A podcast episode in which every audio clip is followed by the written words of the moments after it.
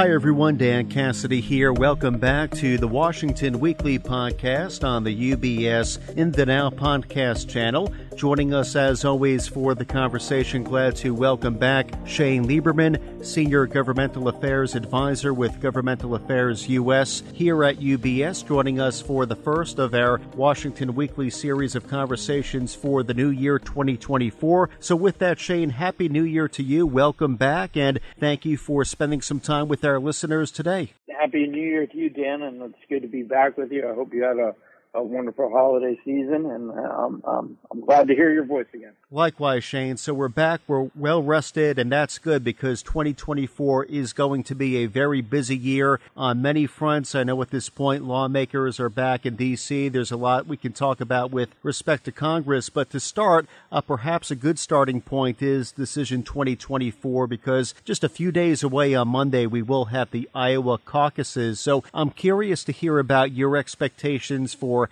how Monday might go and how might the results further shape the field of GOP contenders for the White House. Yeah, I know. It, it feels like uh, it's hard to believe we've been talking about this for so long, and, and here we are. Um, the, the, the season is about to kick off with Iowa on Monday. And, you know, I, I think uh, a lot of things to talk about here, but I think maybe let's just start with um, keeping in mind that this is the Republican uh, Iowa caucus. Uh, Democrats have pushed their uh, Iowa season off. We'll say they want to start with uh, South Carolina in a few weeks. So we're really focused on what's going to happen with Republicans in Iowa at this moment, right? And you know, former President uh, Trump is leading strongly, um, but you never know. You might get a surprise. Um, I think the bigger kind of interest on my part is who's going to finish second and, you know, how close do they make it? Is it, is it, um, you know, really one person rises, whether it be DeSantis, Haley, or someone else like Vivek Ramaswamy? Um, or, you know, is it, is it a kind of a mixed fray where those three are very close together? So I, I think it's going to be interesting to see if one can rise up and especially to me, um, if it's Haley, because I think she has a lot of momentum in New Hampshire and that could, um, you know, uh, snowball into something. I do think if uh, Governor Ron DeSantis does not have a strong showing in Iowa, this will probably be the end of his campaign. And keep in mind, uh, just this week alone, uh, former Governor Chris Christie pulled out. So, you know, this race continues to evolve. Um, you know, so I think how next week shakes out, uh, eh, you know, we may see some people get out. We may see someone rise as more of the primary opponent in the the uh, uh, primary to former President Trump. We'll see if you know if one Republican can ascend and make it a an interesting primary season for the next few weeks. Uh, otherwise, I think you're going to see uh, former President Trump steamroll uh, uh, everyone in this primary season on his way to the Republican nomination. Well, it will be interesting to see how Monday takes shape and if we do, in fact, see any surprises. On the other side of it, there has been some speculation as to President Biden's plans for 2024. Now, he does indeed seem committed as he recently embarked on his reelection efforts with a couple of appearances since the start of 2024. So, what exactly has the messaging from President Biden consisted of? Yeah, there were two major kind of events that I, I followed that President Biden uh, spoke at. One was the anniversary of the January 6th uh, riot at the Capitol, where he really, you know, leaned into this theme of, you know, a choice is to be made between him and Trump, and that choice, you know, is in his mind a stark choice between, you know, our country continuing to be a democracy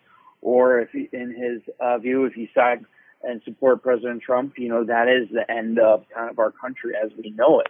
Um, and he continued this theme a little bit uh, in his speech at Mother Emanuel Church uh, in South Carolina. This is a, a very notable appearance. One, the location, because that's where um, uh, a massacre of several churchgoers who were all African Americans happened a few years ago, so this is very important to the uh, African American community.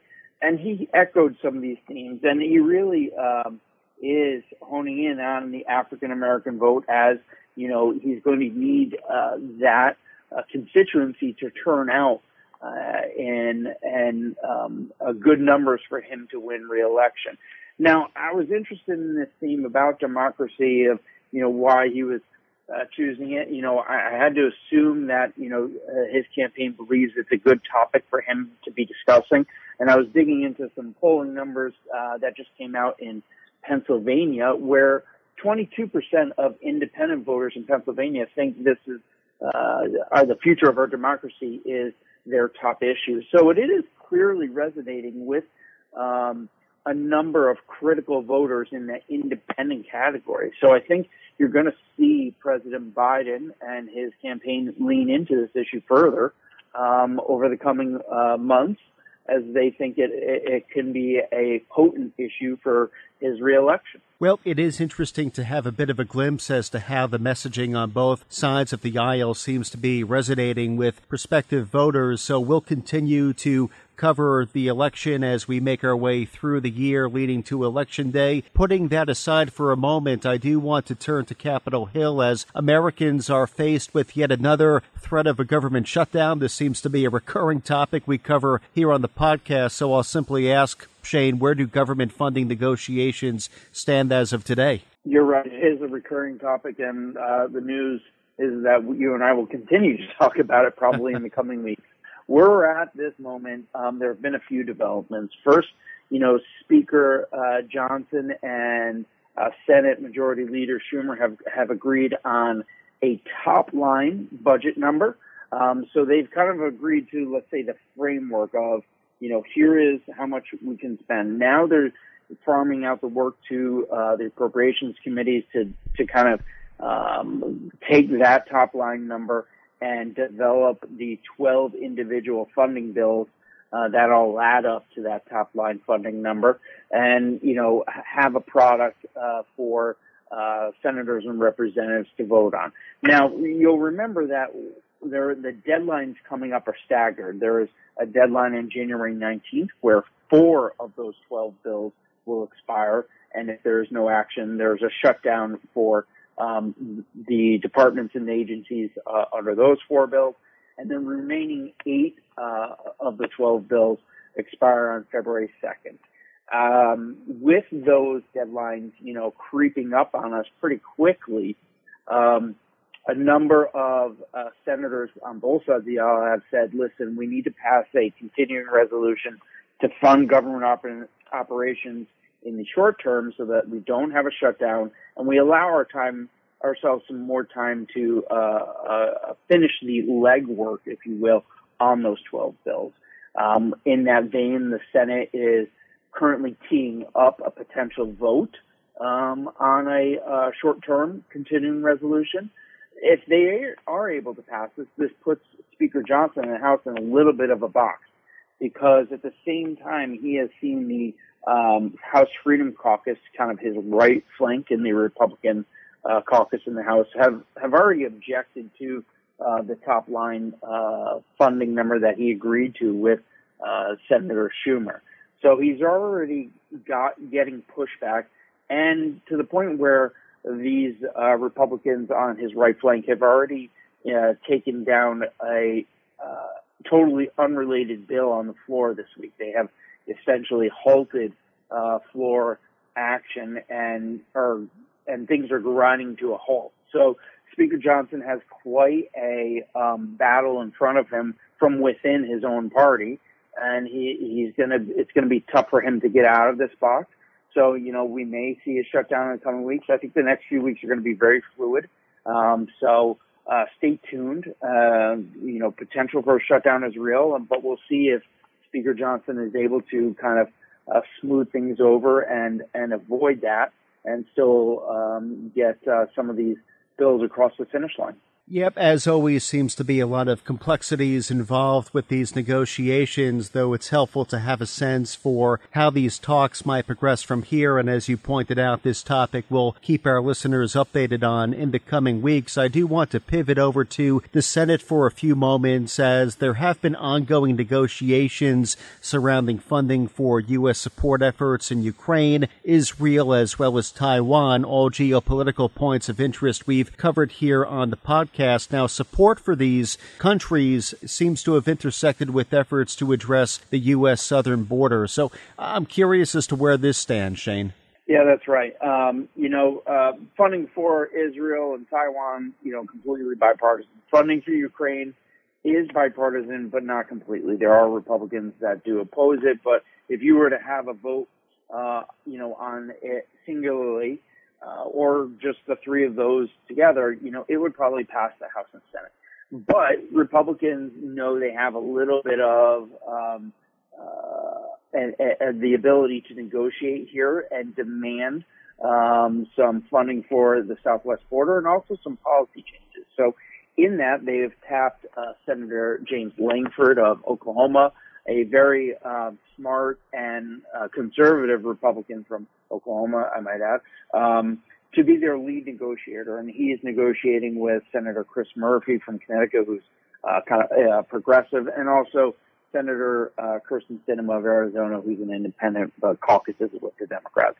The three of them have come to an agreement um, on um, uh, the Southwest border issue and they're now taking that agreement and and putting you know uh, pen to pad and you know putting it in what we call legislative text. So they expect to release that probably next week. Um, at the same time, they have been sitting down with senators and representatives and going over the um, the details of this, and they're trying to keep it somewhat quiet in the sense of, you know, instead of just releasing a text and catching everyone off guard and to read it on their own, they're taking time to walk people through it and help try and, you know, um, uh, those senators and representatives understand the bill before someone else tells them what's in the bill from a skewed um, um, perspective. You know, that skew can come from the right or the left. But, you know, this is a way to try and, you know, essentially try and lock in votes before we see, you know, um, uh, political pundits on TV and others, you know, really attack the bill from both the left and the right and, you know, kill its chances before it even uh, gets uh, a chance to, you know, take off. So um, they're being very thoughtful and methodical about this. Many of the details have not lit, leaked yet, and that is on purpose. I think we generally have an idea about, you know, what's going on and how it relates to um, it's going to impact uh, asylum seekers and you know catch and release and those sorts of border policies that we've talked about over the years. Uh, but a lot of the fine details are still uh, waiting to be released. So you know, I think this is also important to um, the debate of government shutdown. Um, if a, a deal is reached here that is acceptable um, to conservatives, that helps uh, smooth the government funding issue a little bit. Um, a lot of those members want to uh, see this dealt with before they move on to other issues like government funding. So I think uh, we're going to be in for a, uh, a tense week or two on on this issue um, uh, coming right around the corner from us. So I think we'll probably be talking about this next week or the week after, and uh, you know we'll see, we'll see if it uh, if it sinks or floats. Yeah, definitely a lot at stake with these particular negotiations involving a lot of issues that, of course, need to be addressed. So we'll see how this takes shape indeed. Shane, thank you very much for dropping by, for joining us for the kickoff episode of 2024. As I said up top, it will be a very busy year. So looking forward to keeping our listeners, our clients informed along the way and having many follow up conversations with you. Oh, thank you for having me, Dan. I look forward to a a good year with you, and um, hopefully we get some rest at the appropriate time, but I think we're going to have fun. Definitely. Thank you, Shane. Appreciate your time today and your insights as always. We have been joined by Shane Lieberman, Senior Governmental Affairs Advisor with Governmental Affairs US. I will point out to our clients of UBS listening in, if you would like to receive a copy of the most recent Washington Weekly publication, you can locate that on ubs.com slash Washington Weekly. Again, that's ubs.com slash Washington Weekly. From UBS Studios, I'm Dan Cassidy. Thank you for joining us.